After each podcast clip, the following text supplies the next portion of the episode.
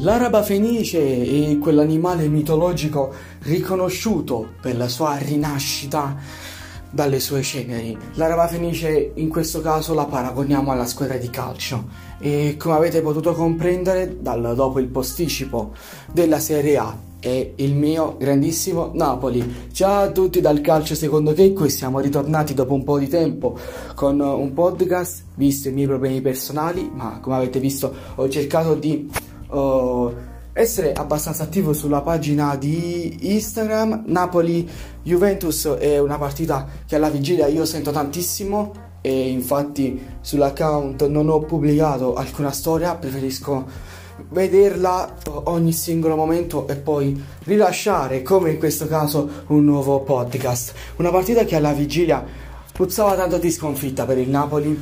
La butto lì sul pessimismo. Il Napoli che si era ripreso dopo un'ottima partita contro la Lazio, ma non mi dava una squadra con un gioco così fluido tale da battere una Juventus di Maurizio Sarri, che è abbastanza in forma e ancora lì al primo posto. Il Napoli che dopo la figuraccia contro la Fiorentina è scesa al 13°, poi con questa vittoria sale di 3 posizioni e molto vicina alle zone alte della classifica. Di questa situazione ne parleremo dopo. Oggi adesso vorrei concentrarmi su questa partita. Il Napoli che schiera il 4-3-3 con Meret, Di Lorenzo e Manolas centrali, Yusai e Mario Rui che pian piano stanno dando sempre più garanzie a Gattuso in attesa del ritorno dei centrali come Maximovic e Koulibaly.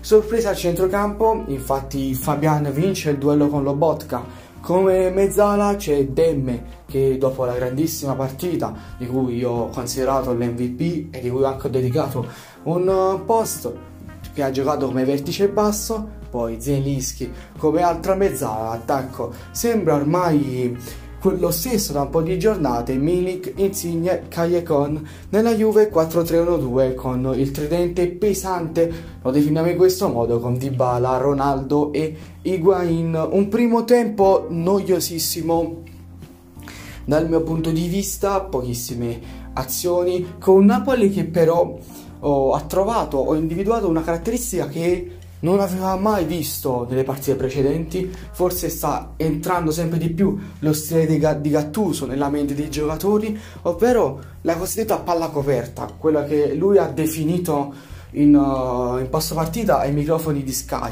Una squadra abbastanza compatta nel pacchetto arretrato, con gli esterni di attacco che fanno sacrifici, ritornano dietro a supporto dei terzini, ce l'hanno queste attitudini, in particolar modo Kayekon, ma da un po' di tempo a questa parte Insigne sta prendendo le redini di capitano vero, anche lui a sacrificio dei suoi compagni. Poi da lì, dalla compattezza, si riparte dopo un primo possesso palla per evitare la pressione, verticalizzazioni verso le punte che dovrebbero concludere a porta. Nel primo tempo è avvenuto poco, è mancato sempre quell'ultimo passaggio. La Juve dall'altro canto ha fatto poco e nulla. Meret ha visto la partita da spettatore non pagante, così come nella maggior parte del secondo tempo. Infatti al 60° il Napoli, vista anche una timida reazione della Juventus, attacca e dal destro di Insigne, ribattuto da Szczesny, Zielinski era lì da rapace, la mette dentro e sigla l'1-0 per il Napoli. Da lì scoppia il San Paolo, scoppia pure da casa mia, e poi la Juve non riesce a trovare una grande reazione e quindi poi qualche minuto più tardi, intorno all'80°, Insigne segna anche il gol del 2-0, però sul finale partita Ronaldo ha fatto tremare tutti. Quei 5 minuti di recupero sono stati forse i 5 minuti più sofferenti della mia vita. Una situazione simile forse non la sentivo dalla Supercoppa, se ben ricordate, Supercoppa italiana, Napoli-Juventus a Doha ai rigori.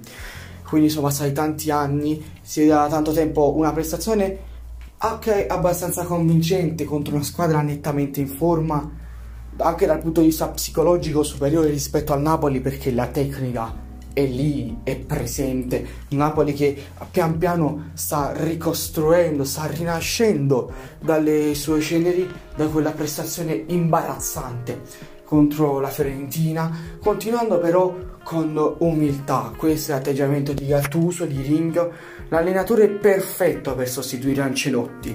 Tutti lo davano quasi per spacciato, un'avventura che sarebbe potuta durare solo 6 mesi per motivi contrattuali. Invece no, Gattuso con il Napoli potrebbe fare come Sarri, perché da lì può rinascere non solo la sua carriera, sta facendo rinascere uno spogliatoio ormai sembrava un caso perso, invece ha portato la squadra in ritiro dopo la prestazione contro la Fiorentina.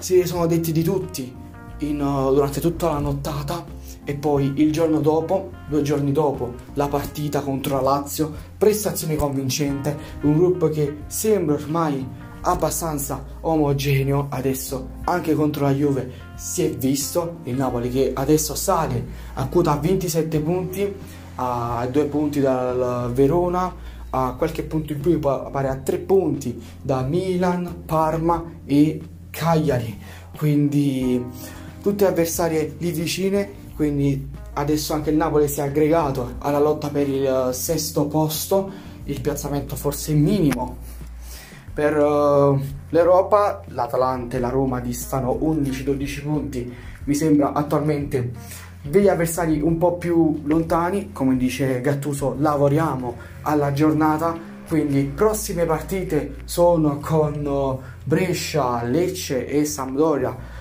lunedì, l'ho detto in ordine decrescente, poi la partita col Cagliari, lo scontro diretto, con la speranza che con queste 4 partite il Napoli possa riprendersi, possa riscattarsi, possa ripetere una prestazione convincente come l'ha fatta oggi e soprattutto creare maggiore incisività.